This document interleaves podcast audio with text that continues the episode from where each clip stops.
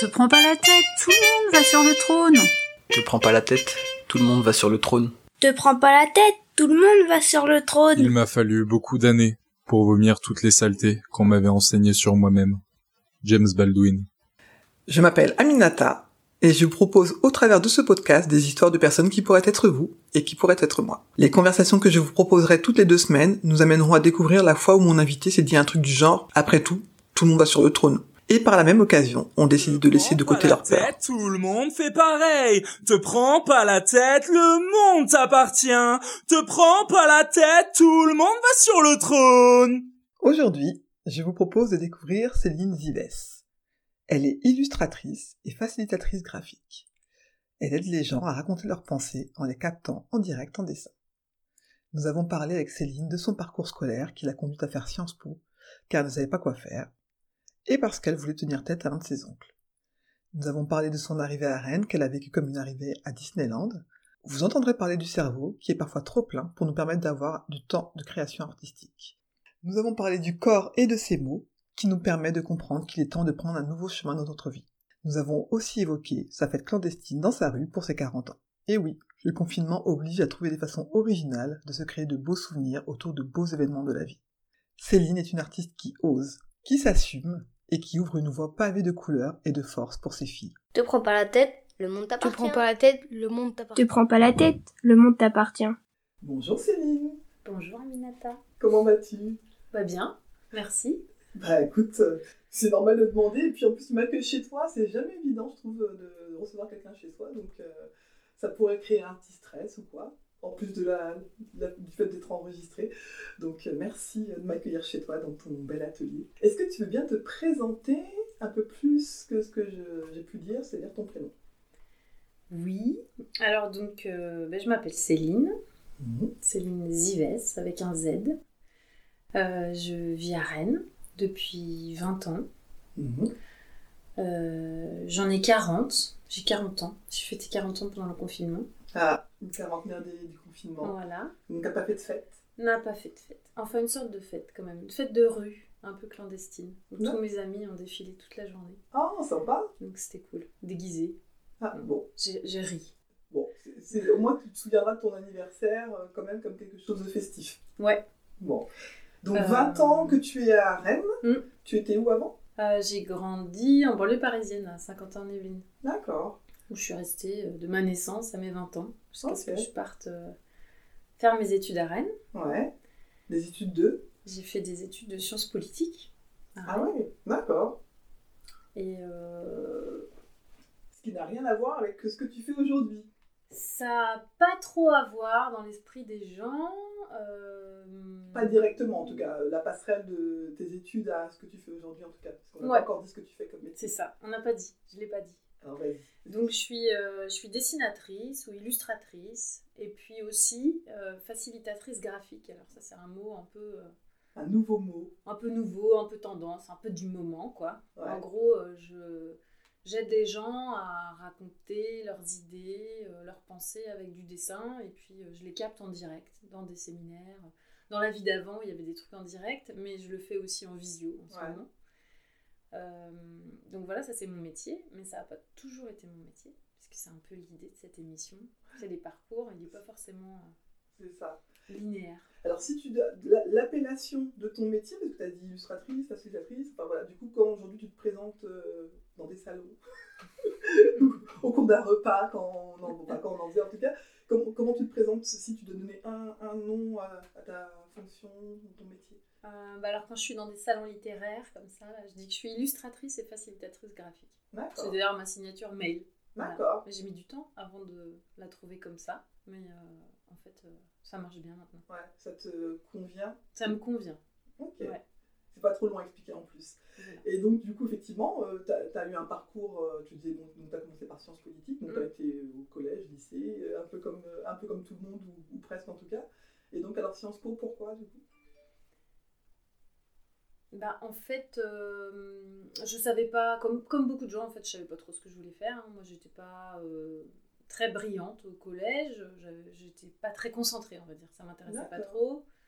J'ai redoublé ma troisième, euh, j'ai eu beaucoup de peu mieux faire, à des capacités. euh, euh, gâche son avenir ou son potentiel, Ah tout des tas, tas de trucs Ah, comme le gros ça. tampon, euh, Les gros tampons. Et puis, euh, en fait, quand j'étais au lycée, donc j'étais très littéraire, hein, j'ai toujours été très littéraire, je faisais histoire de l'art au lycée, mais je savais pas quoi faire. Donc je me suis inscrite en sociaux à la fac, Mhm. à Saint-Quentin-en-Yvelines, et puis je me suis très vite ennuyée, parce que la fac c'est particulier pour les gens qui n'ont pas trop de d'idées qui savent pas travailler. Moi, je savais pas travailler en fait.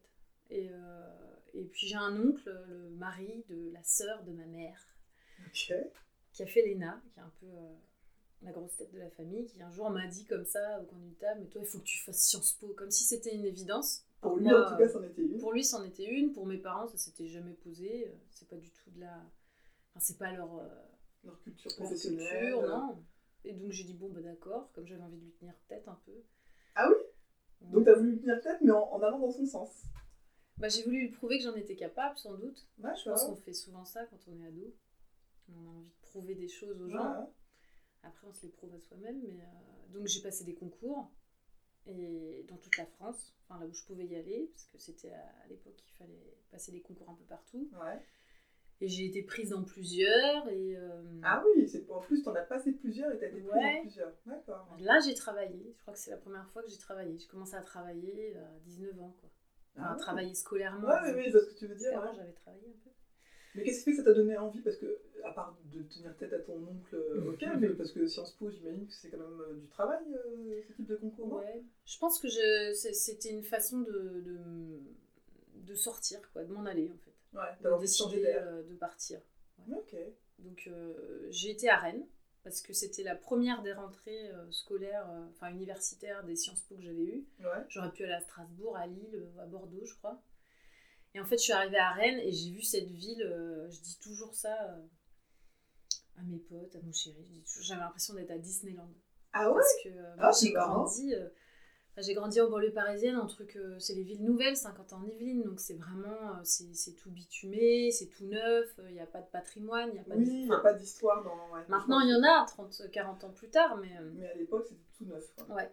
Oui, Et c'est vrai que les vieilles rues de Rennes, tout ça. J'avais euh, jamais vu ça, à part à. Disneyland, où j'allais souvent avec mes copains. D'accord. Et donc, euh, ça fait un peu... euh, Ah, c'est marrant. J'avais jamais entendu cette description-là, parce que moi, la première fois que je suis arrivée à Rennes, euh, je me suis dit, ah, c'est- enfin, euh, c'est un peu le logo d'ailleurs, enfin, c'est partie du logo du département, les départements à taille humaine. Et vraiment, je me disais, en fait, c'est une ville où on peut tout faire à pied euh, sans prendre de métro. Bon, il n'y avait Mm. pas de métro en plus à l'époque, donc voilà. Donc, mais Disneyland, c'est marrant, c'est Ouais. un côté euh, magique, quoi. Bah, disons que c'était ça mes références à l'époque. J'ai quand même euh, développé un peu plus de références culturelles depuis, Depuis. mais euh, Donc, en tout cas, j'aimais bien. t'es arrivé à Rennes, Sciences Po. Ouais, donc Ça j'ai fait mes combien de études. temps, C'est les- 5 ans, avec quand même. euh, une année à l'étranger. Enfin, c'était 4 ans à l'époque, puis bon, après j'ai fait un master, et voilà. Avec une année à l'étranger. Et, euh, et donc à Sciences Po, les souvenirs que j'ai, c'est que euh, il y avait, j'ai fait beaucoup de manifs. Ah oui? J'ai découvert la politique, en fait, je pense. D'accord. Mais les Euh, études t'ont plu?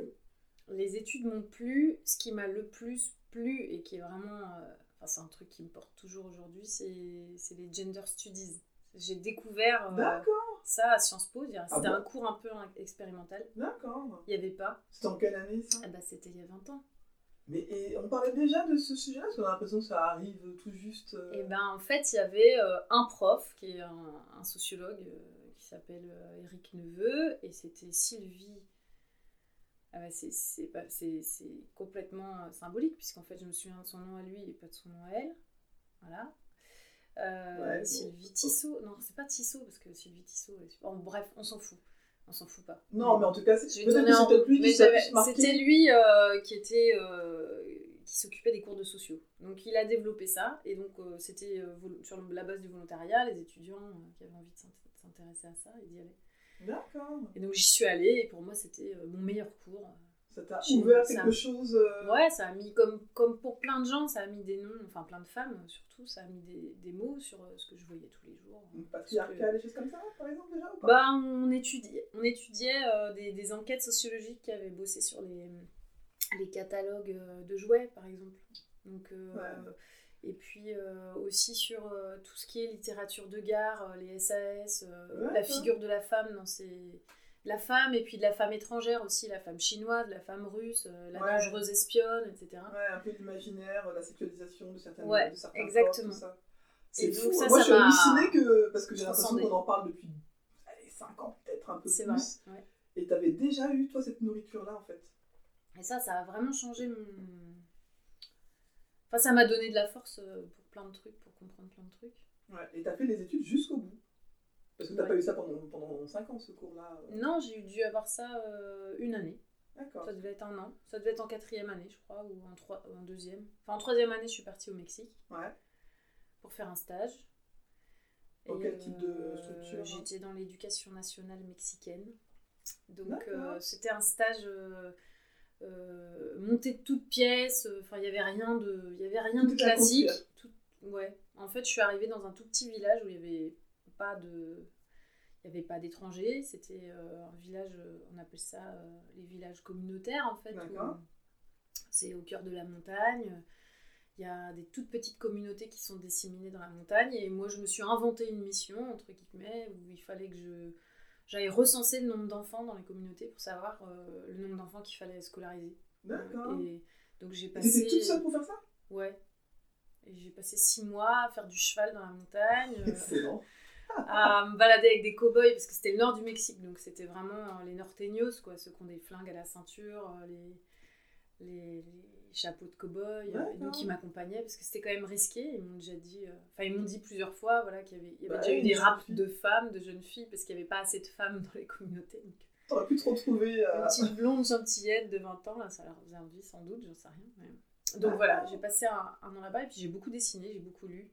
Et euh, T'as commencé à dessiner là-bas ou non? Non, en fait, ça c'est depuis longtemps. Ouais, c'est vrai ça, que là, hein. je parle de Sciences Po et tout, mais en fait. euh, Mais en tout cas, c'est quand même un gros bloc de tes études. Ouais, bah, c'est ce que j'ai fait. C'est ça. Est-ce que ça m'a plu? Oui. Euh, J'aurais aimé faire autre chose, j'en sais rien. En tout cas, j'ai tout fait c'est ça. que t'as fait? Et après, t'as eu quoi? Alors, c'est quand on Sciences Po On a quoi comme euh, diplôme Et euh, ben, on a un bac plus 5, euh, et puis on a un, un- un beau label euh, qui, quand même, quand on dit qu'on a fait Sciences Po, ça fait classe. Quoi. Donc, Bah, c'est clair. On sait pas ce qu'on fait dedans, mais on se dit, ah, fait Sciences Po, et Je voilà. connais peu de personnes qui sortent de Sciences Po et qui trouvent pas de travail, c'est sûr. hein, c'est- T'as trouvé du travail juste après? Et donc j'ai trouvé du travail juste après. En fait, euh, juste après, moi j'ai- tenté, enfin ça ça a pas duré longtemps, mais je voulais être bijoutière. Juste D'accord. après. Euh, Enfin, je voulais, je, je savais déjà que c'était pas le bon chemin, mais bon, faut, faut plus d'énergie euh, pour euh, changer vraiment.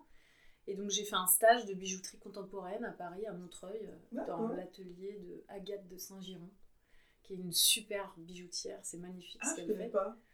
C'est quoi comme style? C'est euh, vraiment c'est de la haute joaillerie mais contemporaine, donc c'est c'est des formes euh, assez inhabituelles, c'est une façon de traiter euh, le- la pierre. D'accord. Ah bon, moi j'ai fait un stage de découverte, hein, mais Ah. pendant une semaine j'ai appris à fabriquer des bagues avec le, du métal. Enfin, là j'en ai, si j'ai celle-là que j'avais fait.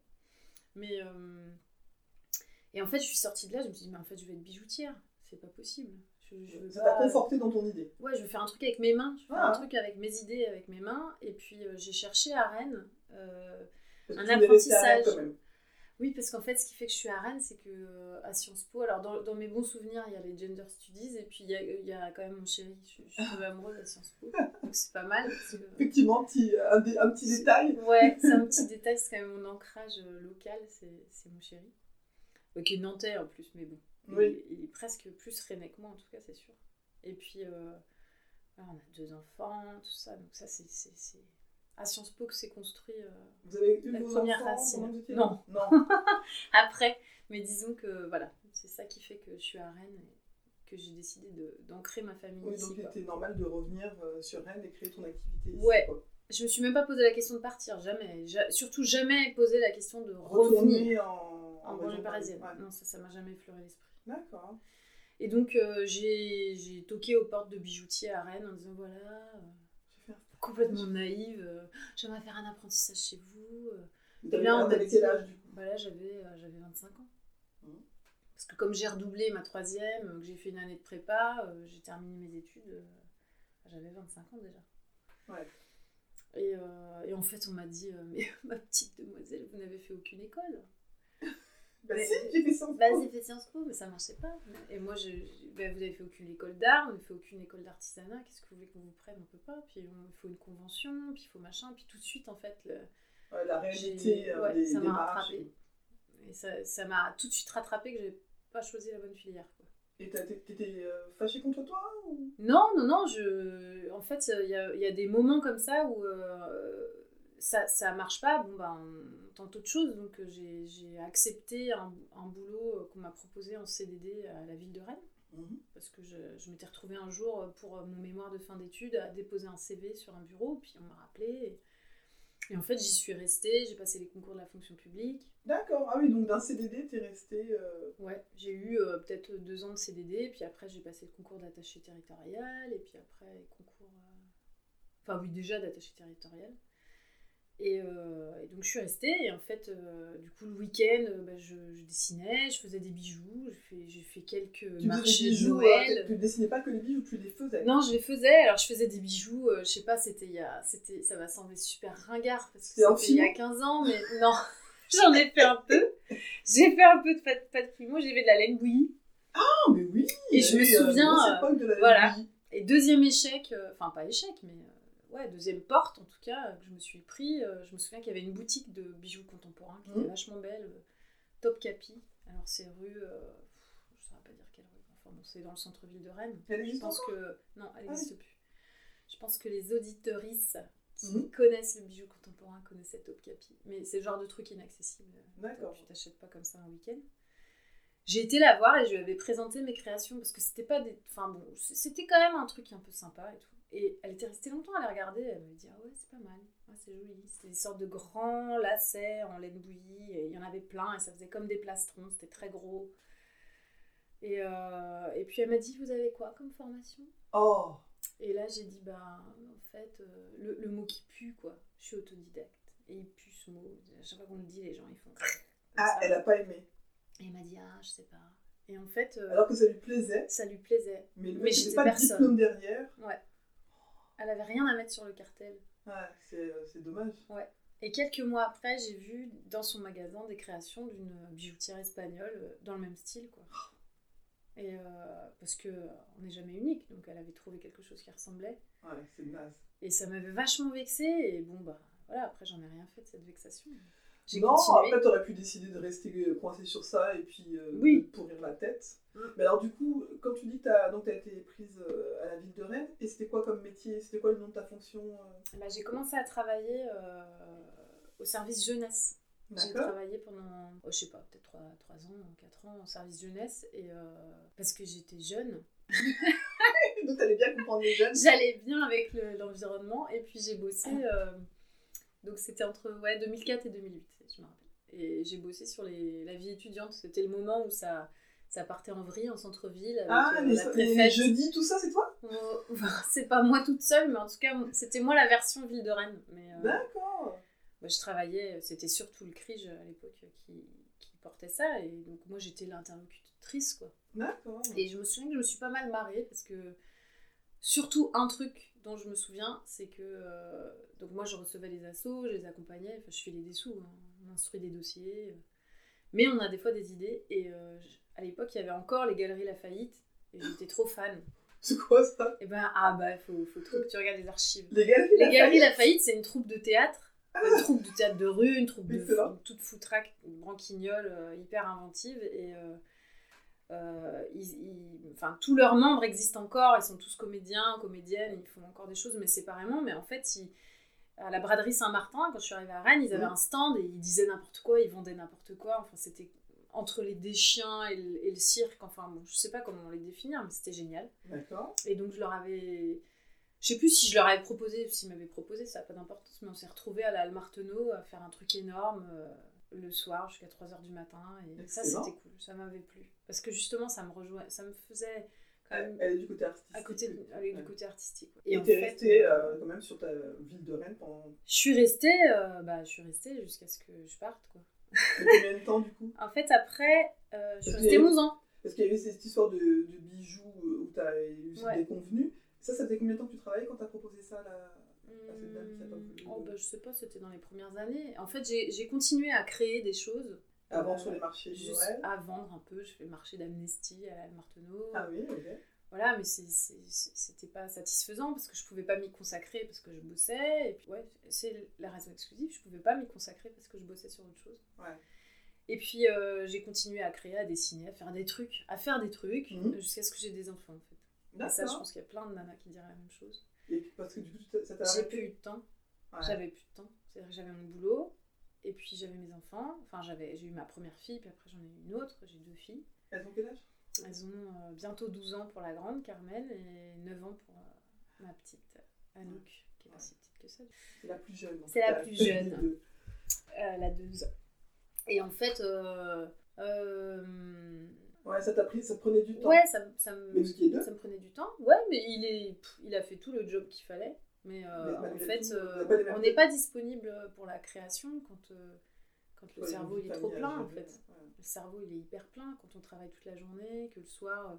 Tu travaillais à temps plein? Ouais, je- enfin après je suis passée à 90%. Mmh. Ouais, mais quand même. Mais quand même, en pas, fait. tant que ça. Ouais. et puis, les, 80, les, les 10% où tu es censé être chez toi, c'est rempli par le quotidien, Mm. j'imagine, tout ça. donc, Ouais.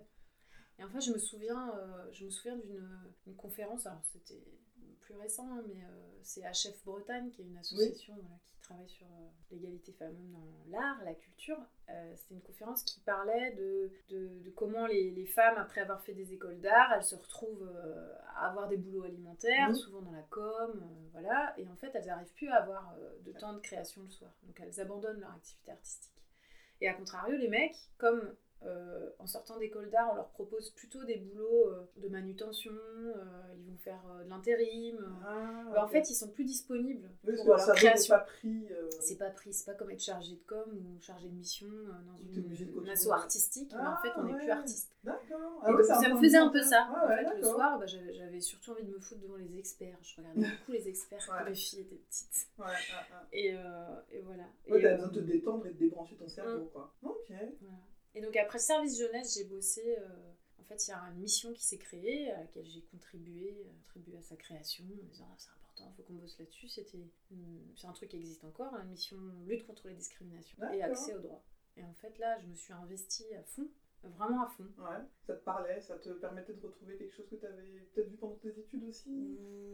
Ouais, pas forcément pendant mes études Parce que tu justement. été beaucoup en lutte, euh, justement, en manif, tout ça. Ouais, mais fait en- penser un peu à... À part euh, avril 2002, où euh, d'un coup tout le monde s'est réveillé parce qu'il y avait Le Pen au deuxième tour, Mhm. euh, tout mon cursus de Sciences Po, et c'est dire ça que j'avais trouvé. Enfin, après coup, je me suis dit, non, mais c'est n'importe quoi. On parle pas du tout de ces questions-là. Pas... Ah ouais? Quand on voit. Alors, on parlait pas, parce que j'ose espérer que maintenant ça a changé, mais Mhm. tout ce qui est discrimination, rapport de domination, questions raciales, tout ça, ça c'était pas du tout abordé à Sciences Po. Ouais, pourtant, du coup, ton année, là, de la quatrième année, alors Mm. c'était seulement... Ce gender studies. Ouais.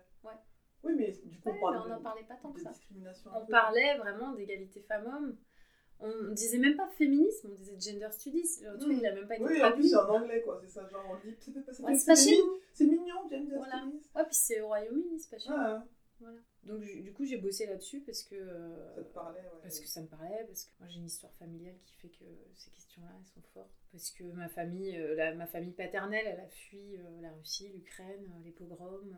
Ouais. Et ça, c'est quelque chose qui reste dans ton Ah, ça ancré, c'est euh, bah ouais, ça, c'est mon fardeau, ça. Mais c'est quelque chose dont ton fardeau parce que vous en parliez ou vous en parliez pas? Ouais, on en parlait, on en parlait un peu, mais euh, comme dans toutes les familles qui ont un rapport avec, euh, avec la Shoah, qui est, euh, Mm. c'est pas très. On n'en parle pas tout le temps. Puis c'est la Oui, famille de mon père, c'est pas la famille de ma mère, donc euh, des fois ma mère avait envie qu'on parle d'autre chose. Il y a pas que l'histoire de ton père qu'elle m'a toujours dit. D'accord. Ouais, mais c'est son nom que je porte, alors c'est ça qui est compliqué. Ouais, ouais, ouais. Donc euh, Qu'est-ce qu'elle aurait voulu qu'on parle de son histoire? Oh bah elle, elle avait envie aussi euh, qu'on parle de, de sa famille à elle, qui est une famille, une famille euh, hyper modeste. Enfin, il y a plein de trucs du point de vue de la grande histoire à raconter aussi. Hein. Ah. Euh, Des orphelins, des gens, des gens qui ont bossé à 15 ans, des femmes fortes.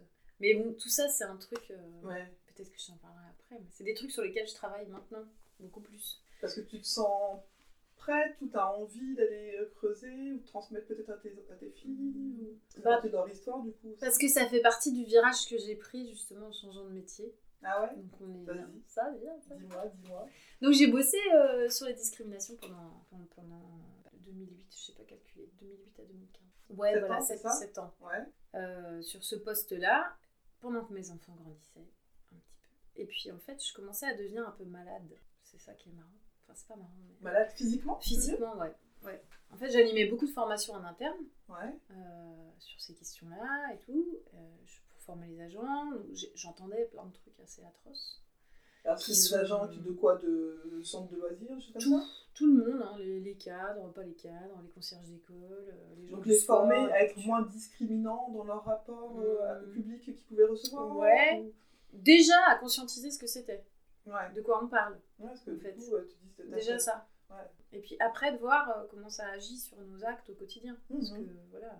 Enfin, je sais pour euh, avoir écouté tes podcasts que c'est des questions qui te parlent aussi. euh, on, on les, on est tous et toutes euh, plus ou moins racistes, plus ou moins sexistes, plus ou moins euh, Oui, oui, on au a, quotidien en fait. On, on baigne là-dedans. on a la déconstruction, elle, est à faire pour tout le monde, mais Mm. effectivement, il y a des gens qui vont prendre conscience plus rapidement que d'autres parce que bah, du coup, ils le vivent dans leur chair aussi. Mm.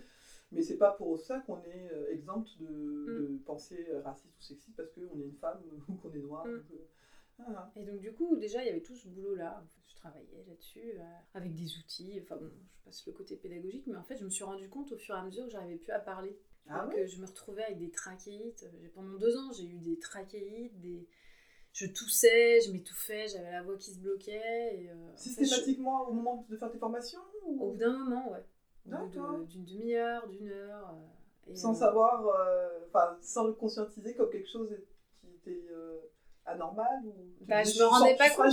Non, ouais, ouais, je me disais, bon, je suis fatiguée, je bosse trop, euh, je m'investis, enfin, je sais pas quoi. Et puis, euh, et puis euh, en fait, un jour, euh, une conjonction de décisions, enfin, comme ça arrive à plein de gens dans le boulot, comme ça arrive dans plein d'organisations, il y a des choses qui se sont passées, qui m'ont pas plu. Mhm. Et alors, j'étais investie, on va dire, dans un autre sens, quoi. Et puis, j'ai craqué, quoi. Ça n'allait plus avec tes valeurs. En fait. Ouais, mais ça s'est fait, ça a twisté en deux secondes, quoi. Ah oui?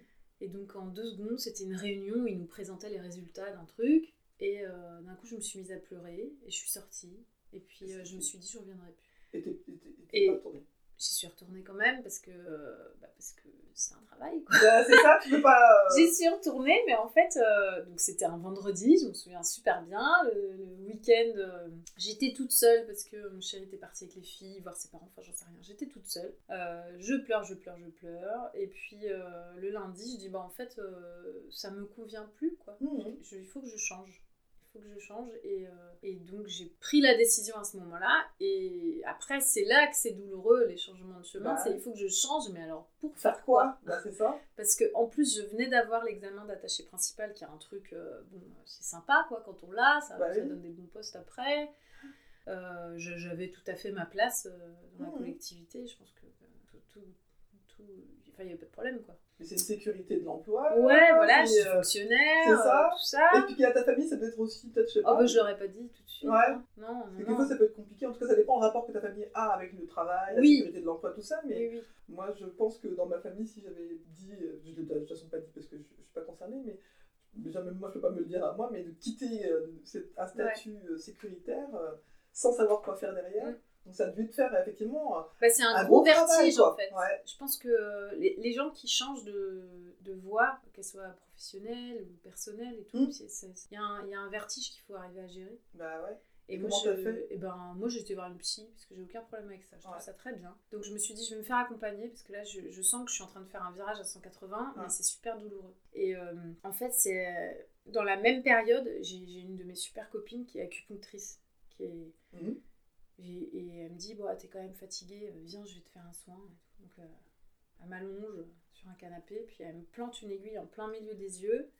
Et puis elle me dit, toi, il va falloir que tu renoues avec ta flamme créatrice. Ah Alors il y a un côté super mystique et tout. Ouais, Moi ouais, ouais. j'adore. Et donc j'ai dit, ah ouais, d'accord, ok. Et en fait, elle, Elle a tout dit. Elle avait tout dit. Sauf que, euh, voilà, pour décider euh, euh, de devenir artiste, enfin de dire je suis une artiste et je veux être une artiste et je veux, je veux faire ça en fait. Ouais. Et socialement, c'est quand même compliqué. Toute personne qui réussit avait un rêve et l'a poursuivi jusqu'au bout. Anthony Robbins. Te prends pas la tête, tout le monde fait. Te prends pas la tête, tout le monde fait pareil. Te prends pas la tête. Tout le monde fait pareil. Te prends pas la tête, tout le monde fait pareil. J'ai décidé de partir de mon boulot et euh, j'ai- progressivement dit aux gens voilà, bah, dans un an je vais partir. J'ai donné une date en fait. D'accord. Et pendant tout ce temps-là, je me suis préparée. Mais en faisant quoi du coup? Donc tu voyais la psychologue? Ouais, rep- j'ai repris des cours de dessin. Parce que je me suis dit, ok, c'est ça que je veux en fait. Elle, elle m'a aidé à mettre un mot sur. euh, à faire un deuil, Mhm. à faire le deuil aussi de, de ce pourquoi j'avais fait Sciences Po, ce pourquoi j'avais pris ce boulot. C'est-à-dire euh, euh, l'envie inconsciente de ma famille et la mienne d'ascension sociale, Ah. de faire mieux, Ah. d'être un télo. Même si je trouve ça très bien, je lis toujours plein de bouquins. Oui. Mais en fait, de, bah, de faire mieux, toujours de faire mieux que toi, les autres. Ouais. Et, euh, et puis surtout de pas faire artiste. Parce Ouais. que ça, c'est un truc. euh, Je sais que dans la liste des questions que tu m'as mis, tu m'as demandé euh, est-ce qu'il y a une phrase Ouais. Qui, qui, qui m'empêche d'avancer. Blocage. Ouais. Ouais. Et en fait, j'ai noté des, des- ces, ces trois débuts de phrases qu'on qu'on me dit souvent. Alors, euh, j'ai pas du tout envie de l'accabler, euh, ma pauvre maman chérie, mais il s'avère que c'est des phrases de ma maman. Après, effectivement, on n'est jamais là pour accabler qui que ce soit, mais ça fait partie des réalités. Il y a des choses qu'on entend de personnes fondatrices pour Mm. nous, euh, que ce soit un prof, une- un parent ou quoi. Et euh, bon, je pense que ça rend service au- à nos proches aussi quand on leur dit bah, quand tu m'as dit ça, bon. Mm. Bon. C'est vrai. Mm. Et donc, elle dit souvent, elle le dit toujours, hein. elle dit j'aurais aimé faire. Elle dit toujours j'aurais aimé faire une école d'art, j'aurais aimé faire les beaux-arts. Ou alors elle dit oh là là, si j'avais fait les beaux-arts, ça aurait été Ah, difficile. c'est marrant, du coup ta mère était vraiment dans la, dans la question artistique aussi. Ah oui, parce que ma mère est peintre. D'accord, mais peintre. Mais- euh, Elle est peintre du dimanche, si on appelle ça comme ça. Mais pour moi, c'est une vraie artiste. Elle est bien plus qu'une peintre du dimanche. Elle a peint des centaines et des centaines de toiles. Mais ça n'a jamais été son métier. elle se présente pas comme peintre. Ah si, elle, ouais, hum, ça dépend, des, ça dépend des années. Il y a des années, elle va dire. Mais elle dit, son autre phrase, elle dit, je ne suis pas une artiste. Ah. Ah, non, moi je suis pas une artiste, écoute. Elle me dit toujours ça avec sa petite voix. Et euh, n'importe quelle personne de l'extérieur dirait que c'est une artiste. Ah, La simple chose, c'est qu'elle refuse de vendre ses toiles. Donc c'est sûr qu'elle peut pas en vivre si elle refuse de les vendre. ah. Mais parce que pour être, pour être une artiste, il faut vendre son travail. Bah, ça, ça veut rien dire. Mm. Mais en fait, dans l'esprit de la société, dans l'esprit de l'administration qui nous reconnaît ou qui nous reconnaît Mm. pas, euh, le statut d'artiste-auteur, il vient quand on a vendu sa première toile, son premier dessin, sa première œuvre. Ah, Mais il y a plein de gens qui sont des grands artistes euh, dans l'âme, dans les faits, dans les actes, et qui peut-être n'en vivent pas. Mais bon, ça c'est tout le problème de la reconnaissance ça, sociale, de la dans case. lesquelles il faut rentrer, Exactement. tout ça, quoi. Ah, ah. Est-ce que ton- le métier de ta mère, sinon, c'était quoi Elle était technicienne de laboratoire. Laborantine quoi. Ah. En gros, elle analysait, je disais toujours ça quand j'étais petite, elle analysait le pipi et le sang des gens, le pipi, le sang et le, et le caca des gens. Donc D'accord. elle a fait des études plutôt euh, de biologie quoi. Ah. Mais du coup, elle a toujours aimé peindre. Ouais. Même quand tu étais petite, toi, tu la voyais peindre. Ah bah oui, c'est elle qui m'a tout appris. hein. Ah, c'est fou, ça. Si je tiens un, un- un pinceau de cette façon, c'est parce que je l'ai regardé. Et Et, tout ce que je fais, euh, et- ouais ouais. Et cette troisième phrase, c'était quoi alors? Qu'est-ce que tu Bah tout ce que je fais, tout ce- et, la, et la troisième phrase, c'est si j'avais pu. Elle dit ça tout le temps. Ah, ouais. Ah moi si j'avais pu. Si on m'avait laissé C'est beaucoup de regrets, quoi. Ouais, beaucoup. Et donc moi, j'ai tout inversé. C'est-à-dire que euh, quand elle dit j'aurais aimé faire, je dis je fais. Mm. Quand elle dit euh, si j'avais pu, je dis je peux. Mm. Et quand elle dit je suis pas, moi je me dis je suis. Ouais, c'est Et ça, euh, bah, ça m'a pris du Tu temps. t'es construit en opposition, mais euh, c'était salvateur pour toi, en fait, Ouais. parce que tu étais en train de claquer Mm. à faire ton métier et à nier tes capacités artistiques. Ouais. Ah, c'est fou, hein Ouais. Et donc voilà, je suis partie. Et puis j'ai commencé à dessiner. Je me suis dit je veux vivre. Je, veux je me souviens que j'ai dit à mon directeur écoute, moi je veux partir, je veux faire du dessin. Il a rigolé. Sérieux? pleuré. Pas parce que c'était tellement. En fait, les gens avec qui je bossais savaient même pas que je dessinais. Ah, ok. Mes amis proches ont toujours su que j'étais. euh, euh, on m'a toujours dit la farfelue, la- l'artiste, ou ce qu'on veut, enfin, Ouais. voilà, ou la drôle, ou l'excentrique. Et encore, je suis quand même très très sage. Mais les gens très proches l'ont toujours su, mais les gens avec qui je travaillais, ils sont tombés des nues. Jamais t'as dessiné, montré quelque chose au travail Non. La seule chose que j'avais éventuellement, c'était ma façon de m'habiller qui était peut-être un peu plus colorée que la moyenne. Ouais. Donc, il- et quand tu dis qu'il a rigolé, il se moquait de toi? Je sais pas. Ça l'a surpris Ça tellement. m'a euh, surpris, et puis les gens y croyaient pas. Et puis euh, c'est vrai que euh, mes premières années professionnelles dans ce nouveau métier, euh, je suis partie de Rennes pour travailler. Je, je suis restée habiter ici, mais en fait Ouais. j'ai pas travaillé pendant. Alors déjà j'avais pas le droit de travailler avec mes anciens contact pour des questions de déontologie. Ah voilà, oui, quand on est fonctionnaire, on peut pas avoir les mêmes clients que ceux qu'on avait avant. Ouais. Mais Ouais. euh, du coup, je suis partie parce que les, les, les, les autres gens à l'extérieur euh, de Rennes, ceux avec qui j'avais jamais travaillé, pour eux, ils trouvaient ça vachement intéressant que j'ai fait des études de sciences politiques, que je connaisse, par exemple, euh, ce que c'est qu'une politique de santé, ce que c'est que l'éducation, comment ça marche une organisation, Bah ouais. pour le traduire en dessin, en fait. Ouais. Eux, ils étaient contents. Ouais, toi, du coup, c'était clair, t'avais pas besoin, il n'y avait pas besoin de prendre le temps de te faire comprendre la dynamique d'une collectivité pour que tu puisses la dessiner. Mm. T'avais déjà ça dans la tête. quoi. Oui. En fait, je connaissais déjà, euh, justement dans l'idée de pas avoir de regrets, au tout début, je me disais, oh là là, euh, et je commençais à dire un peu comme ma mère, j'aurais dû. Parce que quand je suis partie, euh, enfin quand j'ai décidé de partir, je me suis renseignée, je me suis dit, il faut que je fasse une école, puisqu'on n'avait pas arrêté de me dire qu'il- Mhm. que j'avais pas fait d'école, d'école d'art en l'occurrence. Et donc j'ai regardé, j'ai regardé, je- là j'avais 33 ans quand j'ai décidé de partir. Et donc euh, bah, les écoles que je visais, c'était limité à 28 ans. Oh Ah oui, d'accord. Et donc je me suis dit, non, c'est pas possible, euh, comment je vais faire en fait Mhm. et même tous les concours, tous les trucs, c'est jeunes talents. euh, Jeunes talents, euh, voilà, j'étais Bah, déjà morte, 33 j'avais déjà deux, deux enfants, c'est bon, j'avais déjà fait ma vie. Et puis il y a un moment, je me suis dit, bah, j'en ai rien à foutre. Fuck. Et ben, autodidacte, ok, ça sera plus un mot qui pue, ça sera un mot euh, normal, quoi. Ça Ah. veut pas dire que je travaille pas. Ah, Donc j'ai repris des cours de dessin pour, euh, voilà, pour euh, aff- affûter le truc, euh, j'ai travaillé. Mais quand t'as pris tes cours, tu savais déjà ce que tu voulais faire Ou bien avec quel type de structure, quel type de dessin tu voulais faire? Non, tout ça, ça se construit. Même Ouais, encore maintenant, je sais jamais ce que je vais faire. Parce qu'aujourd'hui, les gens avec qui tu travailles le plus, c'est quoi, c'est quoi ton type de C'est plutôt le secteur public. C'est-à-dire quand, quand tout, ce- tout ce qui va être euh, boulot euh, de facilitation graphique ou d'illustration, euh, moi j'appelle ça pédagogique, ou expliquer des choses avec le dessin, c'est euh, les assos, les fédérations d'éducation populaire, euh, Mhm. les centres sociaux, les, poli- ouais, les collectivités locales. Je travaille pas avec le secteur privé parce que c'est pas mon langage, Ouais, ou alors l'économie sociale et solidaire. ouais. Mais ça veut dire que donc t'as des- t'as appris à, à affiner ton, ton geste en dessin en, en prenant des cours. Mais les premiers contrats que tu as eus qui t'ont fait vivre, parce que donc, Mm. comment on fait? On quitte le- la, la fonction publique, on dit je pars, on part sans rien du coup? Bah ouais, j'avais rien. Tu t'es mis en dispo? En tout ça dispo, ouais. histoire Mm. de garantir au cas où tu Ouais, quelque Au cas où ça marche pas. Ouais. Et donc euh, tu te retrouves chez toi? Bah, j'avais mis six mois de. Pendant l'année euh, l'année de transition, en fait, où j'étais Mhm. encore au boulot, euh, j'étais passée à 70% Ouais, c'est pour avoir pour une semaine par mois, démarches. pour faire les démarches, me renseigner, essayer de, de baliser le Ouais, chemin, tu en fait. vraiment ton départ. Ouais. T'as pas fait ça sur un coup de tête. Non. De toute façon, ce que je me suis répété et répété, après, ça a été vachement douloureux, hein, c'est douloureux de changer de vie. hein, Professionnelle, en Bah tout cas. oui. mais de vie personnelle Oui, sans doute aussi, euh, c'est pareil, c'est des, des, vrais, des vraies douleurs en fait. Et euh, en fait, euh, je me préparais, euh, j'ai mis des sous de côté, euh, j'étais à des réunions d'information. Parce que l'idée c'était d'être à, ton compte. de toute Ouais, l'idée c'était d'être à mon compte. Ouais. Puis qu'il n'y ait plus personne qui me dise quoi faire. Ah. Parce que ton chéri est aussi à son compte. Et voilà, ouais, c'est ça que je voulais dire, c'est que voilà, le- le- la, la phrase que j'arrêtais pas de me répéter, c'est tu n'es.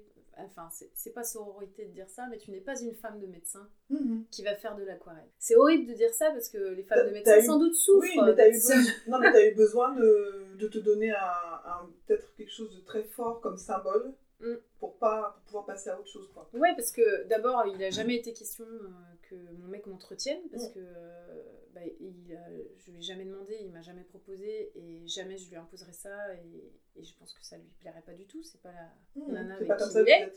Ah en non, c'est l'autonomie, c'est important.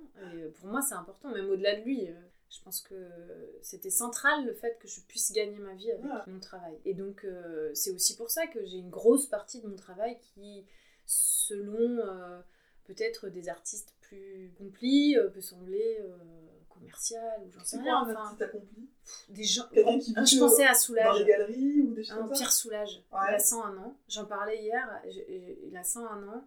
Et je me dis quelle vie magnifique Ça te fait envie bah, de pouvoir aller juste le matin dans mon atelier et faire des trucs. Alors ça, ça me fait envie. En même temps, je pense que je j'en serais pas capable parce que je suis trop...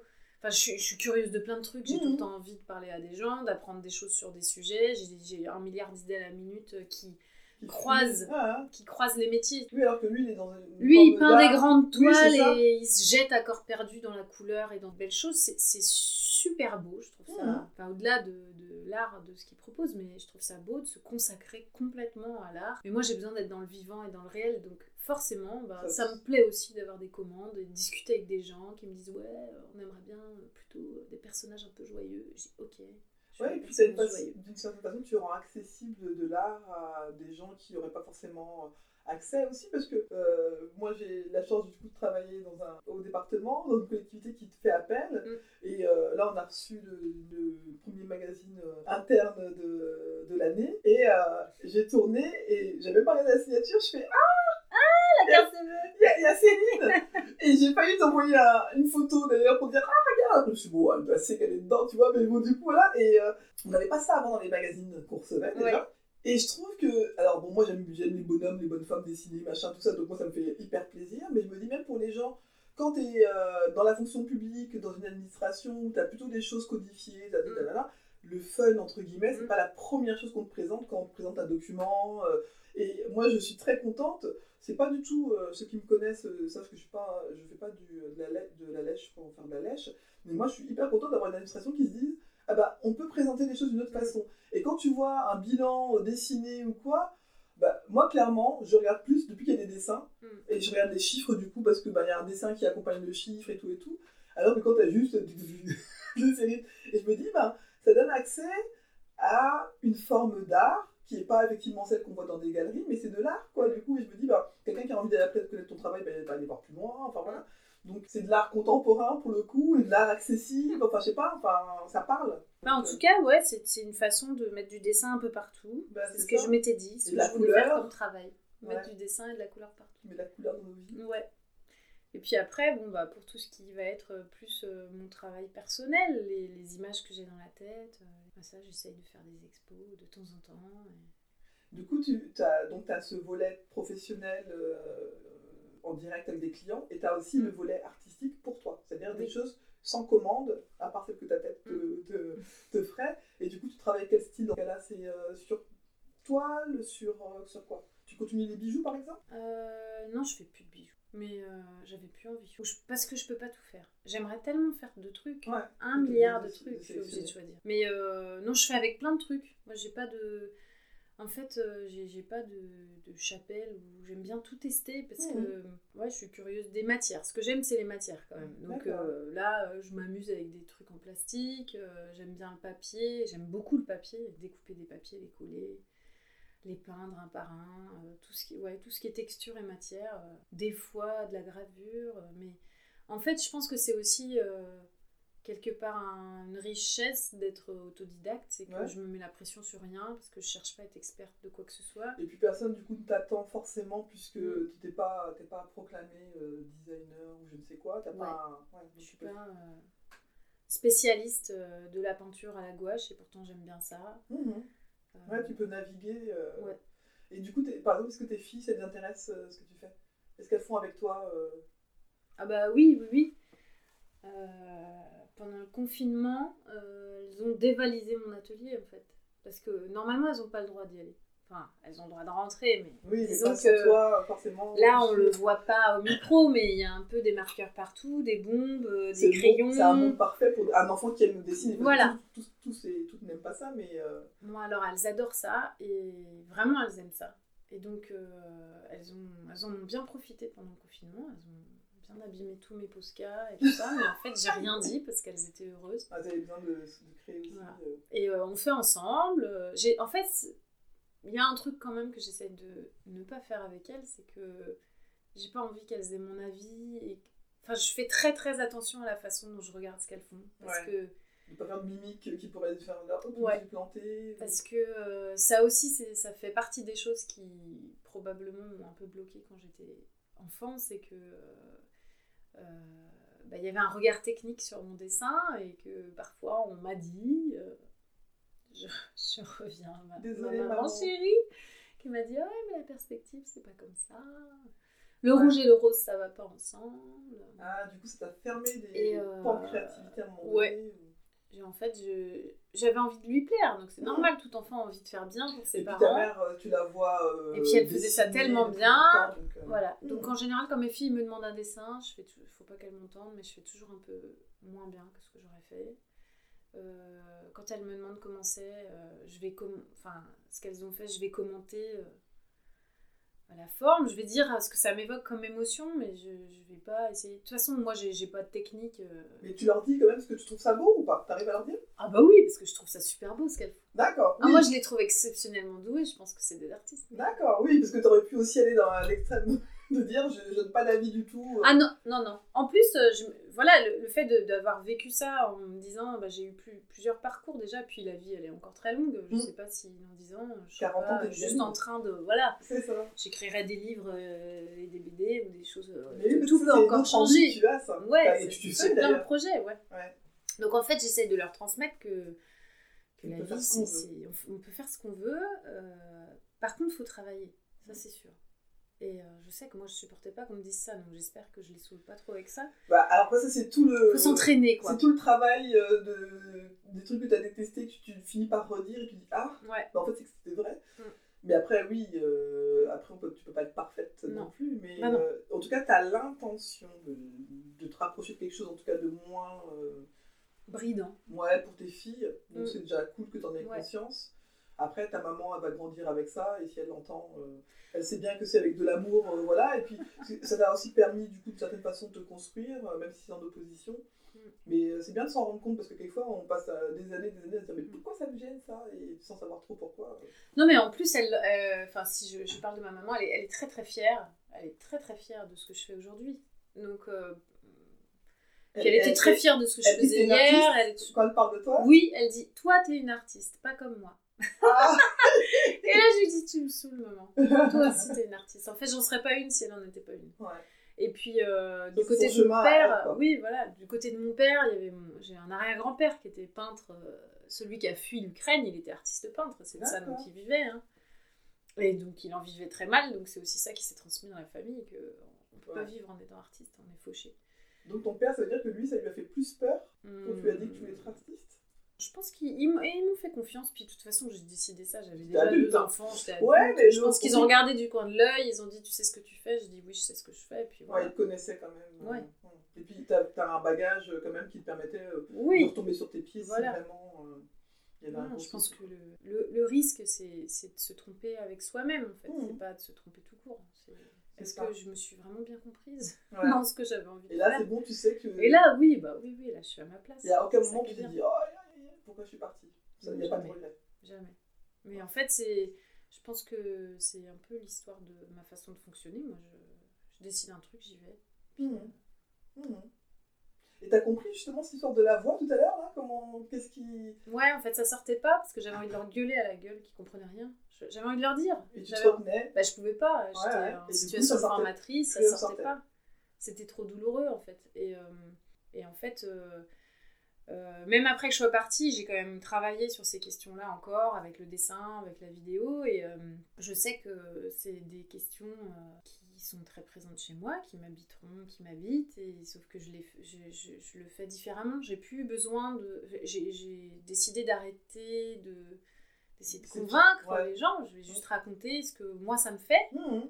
À moi, avec mon De toute histoire. façon, c'est la euh, seule chose dont on est responsable en fait, c'est Voilà. de pouvoir nous dire. Et puis, euh, mais après, c'est vrai que quand tu as été un peu, alors sans parler de militance ou quoi que ce soit, mais quand tu as eu envie de convaincre, Mm. c'est une posture qui est pas facile à quitter. euh. Ouais. Puis, mais c'est tellement évident. Écoute-moi juste, regarde, Ouais. et tu verras. Bah, Ouais. Ça, c'est un, aussi un deuil à faire aussi, mais j'ai trouvé ça. euh, finalement, je l'ai, fait parce que. Euh, euh, Il y, a- il y avait il y a, il y a plein de jeunes assos, il y a plein de gens. euh, maintenant, quand on m'envoie un mail, euh, enfin, c'est plus rare maintenant, mais il y a quelques années, on me demandait en centre social tu veux pas faire des formations sur la discrimination? Je disais non, puis je renvoyais à des assos. D'accord. Oui, parce que maintenant, il y a plus de, de personnes à le faire, effectivement. Ouais. Et puis, je pense à déconstruire, Mm. euh, t'as interviewé Aurélia, bah, plein de fois, j'ai dit, mais il y a des gens super qui font ça. Qui font le job, ouais. Moi, Ouais. Ouais, et puis t'es passé à à autre dire. chose. T'es passé à autre chose. Oui, Tu ouais, ouais, je le sur dis autrement. Ouais. L'important, c'est de transformer l'autocritique en quelque chose de positif. Ivan Lendl. Te prends pas la tête, tout le monde va sur le Te trône. prends pas la tête, tout le monde Te va sur prends le pas la trône. tête, tout le monde va sur le trône. Euh, une des questions que, bien poser parce que je la trouve vraiment importante. Je suis pas focalisée sur la réussite en tant que telle, mais sur la fierté qu'on peut avoir en tout cas dans les choses que l'on réalise. Et comme tu disais tout à l'heure, c'est aussi d'être content avec euh, ce qu'on est et euh, pas de se poser la question de si ça fait plaisir aux autres ou quelque chose comme ça, mais est-ce que toi, que ce soit sur le plan professionnel ou personnel, est-ce qu'il y a une réussite aujourd'hui dont tu te sens fière? C'est marrant parce que ce mot-là, justement, j'y ai pensé en préparant et puis euh, en même temps. Moi, clairement, il y a un truc qui me, qui me rend fière et qui m'a rendu fière et qui me rendra fière, c'est que euh, ces dernières années, quand même, le- le- la force en fait des femmes, Ouais. leur puissance, leur truc à dire, ça s'est vraiment révélé, en tout cas moi, pour ma génération, le fait qu'il y ait une nouvelle génération. Moi, Parce je que moi, je suis à chaque fois quand je vois des jeunes filles, euh, je discute avec des jeunes filles comme de 18, 19 ans, j'entends, je suis là, ah, mais j'avais pas cette ouverture euh, Mm. du tout, cette pensée. euh, elles n'ont pas tout compris, mais elles ont compris plein de choses que, euh, voilà, je pense que leur chemin va être euh, peut-être plus rapide sur l'émancipation euh, qu'on pensait avoir. On Mm. Ouais. n'avait pas tant que ça. Et ben en fait, je suis fière de ça. Ah, Je suis fière d'être euh, quelque part euh, entre des femmes. euh, euh, Ouais, entre une nouvelle génération qui, qui, qui amène un truc euh, hyper fort, euh, qui gueule, qui se laisse pas faire, euh, qui assume et tout Ouais. ça. Et puis une génération qui est celle de ma mère, euh, qui n'était pas militante féministe, hein, ma mère, mais, mais qui, qui, qui est la génération des femmes euh, qui ont essayé de dire des trucs, on en dit pas mal, hein, Mhm. qui qui ont fait beaucoup de Mhm, choses, mais qui ont aussi quand même beaucoup subi. Parce que moi, je me souviens très bien de ma mère qui bossait, mon père qui bossait, il rentrait tard, elle rentrait tard aussi, mais c'est elle qui faisait tout. Et, euh, et elle, en- elle en était épuisée. Et c'est l'histoire de toutes les femmes de ma famille et de toutes les femmes de toutes les familles. Ah, ah, ah, ah. Et, euh, et donc voilà, un truc dont je suis fière, c'est ça, c'est de pouvoir dire, euh, bah, moi je suis, je suis une meuf, Ouais. j'en suis fière. Ouais. Et en plus j'ai deux filles Ouais. qui sont euh, hyper, euh, hyper belles, hyper intelligentes, hyper joyeuses, hyper fortes, euh, avec plein de défauts de tous les enfants. Mais et comme, exactement les le défauts de leur mère en fait et de leur père. Mais non, mais pour, pour être plus sérieuse, vraiment, ouais, je, suis- je, suis, je suis fière de cette transmission-là Ah, familiale. ah, bah, c'est cool. Ouais. Ah Bah écoute, moi je suis fière que tu me présentes ça comme ça parce qu'effectivement, c'est, on pense parfois à des choses très très concrètes et euh, c'est vrai que c'est, de s'en rendre compte. C'est pas pour dire que tout est fait, tout est fini, mais en tout cas, euh, est-ce que, est-ce que ça t'arrive tu, euh, tu as évoqué là ce moment dans ta vie où tu t'es rendu compte que tu avais été traqué, que tu avais perdu la voix, toutes ces choses-là, voilà. Là, c'est donc ton corps qui t'a dit, hé, calme-toi. Mais est-ce que ça t'arrive que ta tête te dise, eh, ça on arrête, c'est bon, moi j'en ai marre ou quoi? Est-ce que ça t'arrive d'avoir envie de tout lâcher si oui, dans, dans ce cas-là, comment tu fais pour te remotiver euh Hum, alors ça m'arrive pas, ça ça fait, je suis pas superwoman du tout, hein, mais je le pense pas, hein, j'ai envie de tout lâcher. Mais euh, en fait moi c'est quand même, mon, mon corps il parle beaucoup à ma place. Ouais. Ma tête elle est souvent euh, consacrée à imaginer des trucs, enfin des images, des couleurs. Je pars un peu Ouais. dans des paysages tout le temps, mais j'ai quand même ma petite voix comme tout le monde. Ouais. Tout le monde a sa petite voix chiante là. Et en fait, euh, moi, il y a un, un- un truc contre lequel je lutte euh, souvent, Mhm. c'est la flemme, mais comme plein de gens. D'accord. Mais chez moi, c'est ma pire ennemie. Elle, est, co- elle est là quotidiennement ou? Non, mais elle est tapie dans l'ombre. D'accord. Et en fait, euh, ça par exemple, bah, ça fait, ça fait euh, 20 ans que je suis avec mon chéri. Et je pense que je ne l'ai pas choisi par hasard, c'est qu'il est. bon, je suis pas censée parler de lui, mais il est hyper Non, actif. ça veut dire- Il fait partie de ta vie. Il fait partie de ma vie, il est hyper actif, il se lève tôt. Et il fait des choses le matin. Et moi, j'ai découvert progressivement, en- à son contact, euh, que les matinées existaient, euh, qu'on pouvait faire plusieurs choses dans une journée. Mhm. Et que l'attraction du canapé, c'était pas toujours bon pour moi, en fait. Ouais. Et euh, Je vois ce que tu veux dire. Ouais. voilà, parce Pourtant, que- il est bon de temps en temps ce canapé, mais c'est vrai que je vois ce que tu veux dire. voilà. Mais moi j'ai du mal, enfin les matinées, des fois ça m'arrive effectivement de me dire allez, euh, bon pour le boulot j'ai pas le choix, mais pour ma vie, de me dire allez je fais dès le matin, je trouve que c'est très bien parce que je me dis waouh j'ai fait tout ça, Mm. mais quand même je regrette de ne pas avoir dormi. Tu vois, là ça fait deux week-ends où je, pour des choses que j'ai choisies, je dois me lever euh, à 10h30, tu vois, j'ai l'impression d'avoir euh, gâché mes week-ends quoi. Ah ouais, alors que moi, quand je fais une grasse mat, c'est 9h maintenant. Ah oui Je rêverais dans ça. Mais alors, que tu te couches hyper tôt alors. Non, à 11h, 11h30. Ah ouais Ah, j'ai besoin de dormir après. Ah moi j'ai besoin de dormir, mais euh, ça peut arriver de, ces derniers temps de me coucher à 23h et de me réveiller à 13h. Je fais, ah, Ah non, ça c'est interdit chez moi. interdit Alors c'est interdit euh, d'abord dans le mode de vie familial qu'on a, c'est-à-dire que c'est- pas gérable. Et c'est vrai que j'ai un mec et on peut pas dormir le matin, c'est interdit. Ah oui Euh, Il va y avoir de la musique, il va y avoir du bruit. euh, Dormir, c'est mourir un peu, quoi. Et, Mais toi, tu le ressens comme ça c'est Moi, j'aime bien dormir le matin, mais ce qui est sûr, c'est que cette énergie-là qui est venue de l'extérieur, qui est venue de la personne euh, sur laquelle j'ai décidé de mettre le grappin euh, quand j'avais 20 ans, et ben, en fait, elle me, elle me pousse. C'est que je, je l'ai faite mienne, je l'ai absorbée. Ah, Et donc, euh, quand je dis vraiment la flemme, c'est ma pire ennemie, c'est que moi j'ai grandi dans cette euh, une sorte de, de neurasthénie, de trucs, euh, D'accord. une sorte d'énergie qui nous tire un peu, qui nous bloque dans le canapé. J'ai passé énormément d'heures. quoi. Oui, oui, oui, il y avait ça un Mhm. peu chez moi.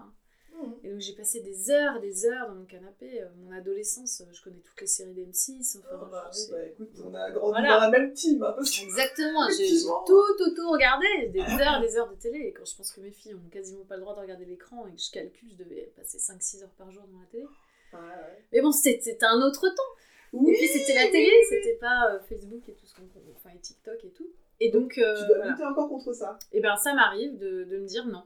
Et donc euh, pour ça, j'ai mis en place, enfin j'ai plein de, j'ai plein de rituels sans être euh, pleine de toc, mais j'ai des habitudes qui font, euh, en fait, ça, ça m'évite de me laisser aller et donc de pas faire ce que j'ai dit que je ferais dans ma vie, c'est-à-dire euh, des projets artistiques, écrire, m'accomplir. Donc tu te mets un planning ou quelque chose? J'ai pas de planning, mais j'ai des habitudes très ancrées. Genre, je fais Comme du yoga tous les matins. Ah je ouais me lève et je fais, ça fait vraiment Moi, ça me fascine. Instagram girl. Je me, Bon. je, je me Après, prends pas en bah, photo. Malheureusement, on a transformé ça comme un truc Instagrammable ou machin. Mais en fait, dans la vraie vie, il y a plein de gens qui le font et Ouais. c'est pas grave. Mais... En fait, c'est une hygiène de vie. Ouais, Et ça, c'est clair. euh, quand j'ai quitté mon boulot, j'ai arrêté de picoler aussi. J'ai changé de travail, j'ai arrêté de boire. Donc tu bois plus du tout. Plus du tout. Parce que euh, euh, je trouvais ça très rigolo, hein, euh, c'était festif et tout, sauf que le lendemain, ma journée, elle était perdue. en fait. Ouais. Et puis, en plus, il y a des gens pour qui, et j'en fais partie, euh, l'alcool euh, rend un peu triste les lendemains. Ah. Et donc ça, eh ben, j'avais pas envie d'avoir ça. Hmm. Si je décidais de, voilà, à 33 ans, de changer de vie pour m'accomplir, pour euh, vivre une vie d'artiste, pour créer, pour inventer des trucs, fallait que j'ai de l'énergie. Ah. Et donc ça, j'ai arrêté de Ouais, boire. Donc t'as viré les choses qui t'enlevaient ton énergie. quoi. Ouais. Je me suis mise à courir, donc je cours deux fois par semaine. Euh, je fais du yoga, yoga tous les matins, tous les un matins. quart d'heure, c'est pas grand chose. Donc tu te lèves, euh, tu fais le Ben, truc du soleil je me tout. lève, je fais la salutation au soleil. Moi, je connais pas les termes. Et tout et tout, mais c'est carrément ça, je fais le truc du soleil. Euh, et quoi qu'il arrive, il n'y a pas un matin où je fais pas ça depuis deux Et ans. tu vas courir deux Et fois, je vais courir les deux mêmes fois par jours. semaine, tous les mercredis, tous les dimanches, avec ma copine Jessica. Moi, je cours les dimanches aussi, mais pas tous les dimanches. Hier, par exemple, j'ai pas couru.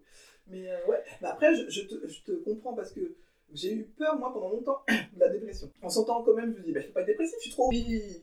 Mais cette crainte quand même de dire, mais si vraiment, genre, je me laisse aller, est-ce que j'arriverai à me relever? Mais je vois bien l'énergie que ça me donne de faire des choses. Pendant longtemps, je me suis dit, je vais essayer de faire ça comme les gens qui mettent le réveil tôt, qui font du sport et tout. Euh, Ça me fait une douleur de me dire que je me mets le réveil alors que je suis pas obligée d'y aller pour le Mm. travail. Donc je suis pas encore, je suis pas encore. Ouais, mais là, ce qui est bien, c'est que ma fille commence souvent à 8h, donc je mets le réveil en même temps qu'elle, qui se Mhm. lève tôt, donc euh, ça va. Je suis pas euh, non plus euh, à la mode américaine à me lever à 5h du matin, faire 2 D'accord. heures de tai chi. Ah ouais. Oui, bah après t'aurais pu Mais avoir disons que j'ai. D'accord. Quand je disais, je sais plus, tout à l'heure que y a, tout ça, c'est aussi beaucoup de travail. C'est Pour moi, c'est aussi ça, c'est d'arriver à, à garder une régularité de Mhm. travail, être exigeante avec moi-même. J'y arrive pas toujours, hein. Ouais, ouais. et même je pense que j'y arrive pas assez. Et Mais ça veut dire que tu te juges pas assez non, c'est que je me motive. C'est que je sais que euh, la facilité serait de pas faire. Donc forcément. Après, Mhm. je pourrais dire, si j'avais su, j'aurais fait. Ouais. Bah non, fais, c'est tout, fais-le. Ouais, donc, mais quand même, bah, j'allais dire, c'est pas une pression, mais en tout cas, tu te donnes des objectifs euh, plus hauts que ce qu'il faudrait pour pouvoir atteindre au moins un peu ou, euh, Non, je me donne les objectifs que que je veux remplir. D'accord. Ouais. Après, ils prennent le temps qu'il faut pour être fait. Mais euh, Oui, c'est ça, tu, tu sais te donner des dates réalistes quand même. Tu dis pas, je vais non, écrire là, mon ça livre. serait vraiment Je vais écrire mon livre euh, pour euh, le 7 juin 2022. euh. Ah non, justement, parce qu'en parlant d'écriture de bouquins, euh, moi, ça fait trois, trois ans maintenant que je bosse sur un, un bouquin. Mhm. Et ben, il y a trois ans, j'étais sûre qu'il serait bouclé en un an. Donc, en fait, euh, Et t'arrives à savoir pourquoi il est pas bouclé? Bah, parce que c'est un processus long, et puis parce que euh, je fais pas que ça à plein temps. Donc, euh, Mais du comme coup, je travaille euh, à côté, je suis obligée de. Ouais, t'as mis des trucs de côté, donc l'écriture, tout ça. T'as des domaines où tu te dis je suis pas à la hauteur ou euh, c'est quelque chose qui. tu penses pas, tu penses pas de cette façon-là? Non, je le pense pas comme ça. Je me, je, je me dis, il y a des domaines, euh, ça, je sais pas faire. Donc, il faut que j'apprenne à faire. D'accord, ouais, donc tu te bloques pas en te disant je sais pas faire, bon tant pis. Non, alors ça non. Parce que sinon, j'aurais pas changé de métier. Mhm. Parce que. euh, Oui, t'aurais pu te dire j'ai atteint le maximum de, de mon changement en disant bon bah eh, j'ai déjà fait tout ça. Non, ça c'est toute la vie pour ça. Ouais, ouais. Je pense qu'on peut vraiment apprendre toute la vie. Mhm. Ça, c'est un truc. euh, mon père est comme ça. Il est, bon, il est hyper geek. Et euh, il a, je sais pas, 70 ans cette année. Et il cherche toujours à apprendre. Ah, Il a tout le temps envie d'apprendre un truc. Il est hyper saoulant avec ça, du coup. Mais. Il- mais, mais ça veut dire qu'il n'y a pas de repos non plus. Ouais, mais. euh, Enfin, il y a du repos quand même parce que moi je fais une différence vraiment entre la flemme, Mhm. c'est-à-dire l'énergie qui va nous empêcher d'agir, Mhm. et euh, la rêverie. Ah oui, d'accord. Et alors la rêverie, moi je suis carrément forte. Alors d'un point de vue extérieur, ça peut ressembler à de la flemme, mais moi je sais à l'intérieur que c'en est pas. D'accord. Et C'est-à-dire quand tu je- veux rêver, tu te mets où alors? Je me mets euh, là-haut dans mon salon, j'ai un fauteuil jaune, Ouais. c'est ma couleur, je m'assois, je prends une tasse de thé, je me mets dans le rayon de soleil et puis j'attends. Je ferme les yeux. Et ceux de l'extérieur arrivent à savoir qu'il ne faut pas te déranger à ce moment-là? Non, je suis obligée de le rappeler. Mais ça arrive que tu sois dérangé dans Je préviens, je dis là, je travaille pas, mais je travaille. Voilà. D'accord. Et, euh, t'arrives à le dire au moment, parce que quelquefois tu dis ah je ferais bien ça, tu le fais pas, et voilà, t'arrives à, quand tu as envie de le faire, tu, tu vas t'installer dans ton fauteuil jaune, ouais, ça, ça c'est un. tu sais faire ouais. ça. Quand j'ai besoin de m'installer dans mon fauteuil jaune, je vais dans mon fauteuil jaune. Et c'est combien de fois par semaine ou par mois ou- Oh, c'est peut-être une à deux fois par semaine. Ah. Après, euh, moi je suis vachement. euh, je suis vachement attentive au cycle. Ça ça- ça m'a pris, euh, je pense que c'est la Au quarantaine. cycle menstruel? Au cycle hormonaux, ouais. Ah ouais? J'ai commencé à me documenter un peu là-dessus. Ben, Écoute, j'ai découvert, enfin j'ai découvert. Oui, si, j'ai découvert parce que, comme toutes les femmes euh, qui ont leurs règles, à un moment donné, euh, tu sais que t'en as, machin, quoi. Mais j'avais jamais fait le rapport vraiment entre. euh, Enfin, même si on entend depuis des années aussi, ah, t'as tes règles ou quoi Mm. Mais en mettant juste la colère derrière Mm. ou la, la possibilité d'être chiante. Et euh, j'ai une podcasteuse que j'aime beaucoup, qui s'appelle Mabido, euh, Ruth, et qui, euh, qui a interviewé une femme qui est à Rennes d'ailleurs, qui a créé son truc qui s'appelle Kiffe ton cycle. je dis beaucoup de trucs, désolé, ça c'est pas du tout euh, dévalorisant dans ma bouche, mais quand je sais pas, je, je trouve pas de mots, je dis des trucs.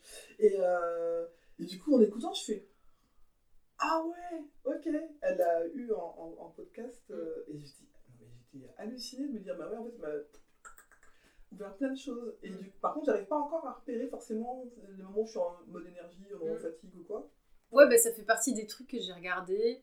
Je me suis, ouais, je me suis documentée parce qu'en fait, je me suis rendu compte qu'avec euh, l'âge et, euh, et puis avec, euh, je pense, tout, toute l'ouverture de la parole Mhm. sur euh, nos ressentis aussi en tant que nana, sur notre capacité à nous écouter. Voilà. et, Nos besoins. le, le- un peu ce- le, le féminisme d'aujourd'hui, on va être beaucoup plus attentive à notre corps en fait. Mhm. Euh, bah, je me suis dit, ouais, il y a des semaines, il y a des semaines où je vais être dans la création, il y a des semaines où je vais être dans la gestation, il y a des semaines où euh, bah, je vais être dans l'exécution parce que Mhm. j'arrive pas à réfléchir, donc je vais, je vais bosser, je vais faire ce que je dois faire. Et puis, il y a des semaines- Pas toujours, hein. Ouais, ouais, je, mais je- plus ou je moins, en continue de les subir un peu, mais en fait, il y a Ah. des moments où je sais, là, il faut que tu y ailles. Quoi. mhm. Et euh, Et dans ces moments-là, la flemme, quoi. exactement. Dans ces moments-là, tu m'as demandé si j'avais une phrase clé euh, que je me répétais. Elle est hyper vulgaire, mais je l'assume. Ouais, je dis aujourd'hui, il faut que tu te sortes les doigts du cul. Ah bah écoute, Voilà. sortez-nous les doigts du cul. bah, t'as dit tout le monde passe sur Ah bah le oui, trône. ah bah c'est clair. Moi, tu vois, Ah je, bah je ouais. peux être très, très, très po, po- polissée. Mais en vrai, c'est comme ça que je pense. Mhm. Et donc. euh, Ouais, mais en même temps, c'est une image que qu'on comprend bien. C'est-à-dire que bon, personne ne se balade avec les doigts dans le cul, mais on voit bien que l'image, c'est que si vraiment tu avais tes doigts dans ton fondement, tu peux pas faire grand-chose en fait. Bah non. Donc euh, effectivement, en les sortant de là. Voilà. En tout cas, euh, voilà, se, se- se dire, euh, vas-y, fais-le. Mhm. Arrête, arrête d'y penser, fais-le. Parce que Ouais. moi, je- j'en ai écrit 150 des bouquins dans ma tête, j'ai fait euh, 3000 toiles, tout ça, mais bon, bah, faut les faire aussi. Et quand tu dis tu veux écrire un livre, une BD, un c'est quoi C'est quoi ton le style que tu. Hmm. Alors dans ta tête, c'est que tu as commencé à travailler? Oui, oui, oui. Alors, ça, c'est un truc, c'est mon projet du. Ouais, c'est une nouvelle pierre sur le chemin, c'est d'écrire. Ouais. Et donc d'écrire, dessiner, mais euh, avec une forme, pour l'instant, je ne connais pas encore trop, parce que la bande dessinée, j'adore, j'en lis beaucoup, les romans graphiques, mais j'ai du mal à penser en donc Ouais. Ça sera une autre forme. Là, j'ai, je ne l'ai pas encore lu, mais je l'ai commandé. euh, c'est Rebecca d'Outremer qui a adapté euh, Des souris et des hommes de Ah, Steinbeck, ok, d'accord. avec une forme qui, je pense, va me plaire plus que la bande dessinée par rapport à ce que je veux faire, où en fait c'est des grandes planches dessinées avec le texte euh, Oui, in extenso, enfin voilà, Ah. c'est- moins BD, mais en fait euh, Mais t'as envie quand même, de toute façon, ton projet, c'est quand même du dessin. il y aura du dessin et de l'écriture. ouais. Et en fait le sujet, enfin le sujet, disons que Ce que tu veux raconter, présenter au monde, c'est quoi présenter au monde. En fait, j'ai envie de, de parler des transmissions familiales parce que c'est un, un truc Mhm. qui me qui m'anime depuis longtemps et depuis très très longtemps. Et euh, j'avais envie de raconter l'histoire euh, De de ma famille, mais en fait, surtout père, ça les deux, justement les deux. Mais en fait, j'ai surtout envie de raconter euh, que c'est important de se pencher sur soi et Ouais. sur ses origines et Ouais. sur le, le monde dans lequel on a grandi, où nos parents ont grandi, nos arrière-grands-parents. Ben, ça permet de comprendre des choses, même pour tes filles, euh, parfois de Ouais. comprendre les réactions de. euh, font des histoires de génération, mais c'est Mm. aussi des histoires de famille que tu as pu traverser. Quoi. Donc, ça, c'est ton pro- ta prochaine étape tu dois sortir les doigts ou non? Non, je suis en train de me les sortir. Donc Mhm. j'écris. Tous les J'ai- jours. J'écris pas tous les jours. Justement, là, hier soir, euh, Il faut que dans... tu crées ta petite case aussi pour ça. voilà, eh ben, dans mon planning de la semaine, il y a trois jours d'écriture. là. Trois jours Ouais, parce que j'ai pas... cette semaine, j'ai moins de boulot, donc j'en profite. Et ça veut dire que tu écris pendant combien de temps? J'écris oh, j'écris 2-3 heures en général. quoi. D'accord. Et puis après, je fais des petites recherches. euh, voilà, J'essaye d'alterner des moments où j'écris et des moments où, euh, où je fais des recherches. Et pourquoi tu penses que t'as pas fini? Bah, parce que j'ai pas le nombre de pages qu'il faut. Tu fixes un nombre de pages Non, à peu près, mais en fait, c'est que j'ai pas fini d'écrire tous les chapitres. Ah, d'accord, euh, des plein de trucs, quoi. ouais, ouais. Mais euh, c'est en bonne voie. Et ta famille est OK avec ça? Ouais. T'es enfant unique? Non, j'ai une grande sœur. Et elle, elle est OK aussi avec ça? Je, je crois. bah, en fait, fiches en fait que- Oui, oui, Ouais. puis ça reste. euh, Enfin, je veux dire, c'est une écriture, euh, c'est autobiographique, mais c'est pas, euh, c'est pas intimiste à ce point-là. Enfin, en tout cas, je les mettrais pas en difficulté. Mhm. J'ai jamais eu envie de faire ça. Non, mais t'as envie de raconter et de laisser des traces de ta famille. euh. Bah, c'est pas. c'est Au travers de ma famille, c'est surtout de raconter l'histoire, euh, parce Ouais. que ça parle de la guerre, Mhm. ça parle de, de la condition Votre des histoire dans la femmes. grande histoire, quoi. Ouais, c'est surtout euh, illustrer la grande histoire avec des gens, Mhm. parce que c'est eux qui la font, en fait. Et donc l'idée de ton livre, euh, ça serait de le faire éditer? Ouais. C'est pas un livre que t'écris pour toi. Non, non, c'est- Ça, je ferai quand j'aurai 85 ans, hein. 95 ans, des mémoires pour mes petits-enfants. Non, non, là, c'est même pas sous l'angle des mémoires d'ailleurs. hein. C'est- une histoire. Mhm. C'est un roman euh, qui est euh, pas mal tiré de mon histoire, mais. T'as déjà un titre? Ah non, c'est secret. Mais tu l'as? Oui.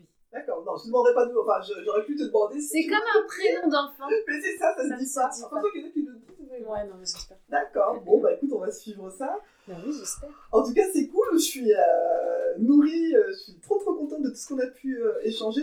Je- moi, je garde ta phrase aussi. Sortir les doigts, je peux me le dire. Peut-être que je peux le dire à d'autres personnes plutôt.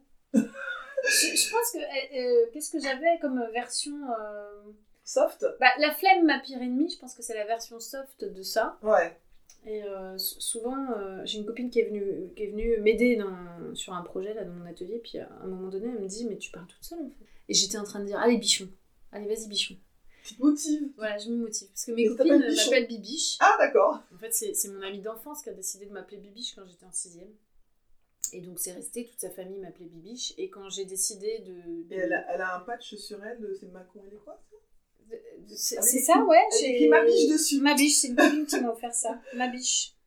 C'est une, euh, c'est une réplique de Louis de Funès. Ouais, Ma biche. ouais, ouais, ouais, Ma c'est vrai.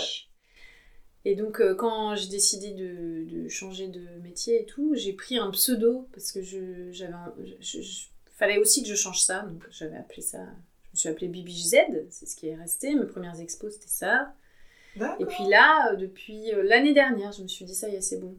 En fait, mes copines peuvent m'appeler Bibiche, mais moi, il faut aussi que j'assume. Je m'appelle Céline Zivès et c'est pas un nom qui est juste un nom euh, un de nom métier quoi. ou je sais pas quoi, de quand j'étais chargée de, d'édition de, de, trucs. jeune fille.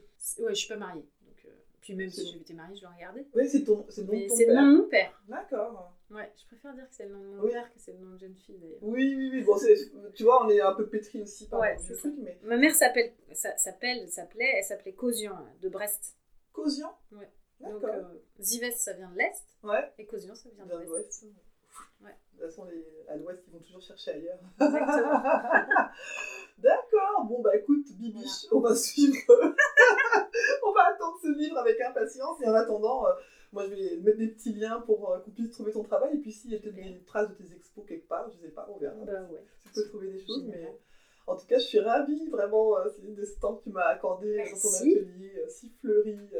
Fle- fleuri pour moi parce qu'il y a de la couleur. Ah, mais ça, il y en a beaucoup. ouais. C'est pas parce qu'il y a des fleurs forcément, mais euh, et puis, je cours Ouais. pas les fleurs de- spécialement, mais j'adore la couleur. Donc, euh, Mm. merci pour mes yeux. Merci à toi.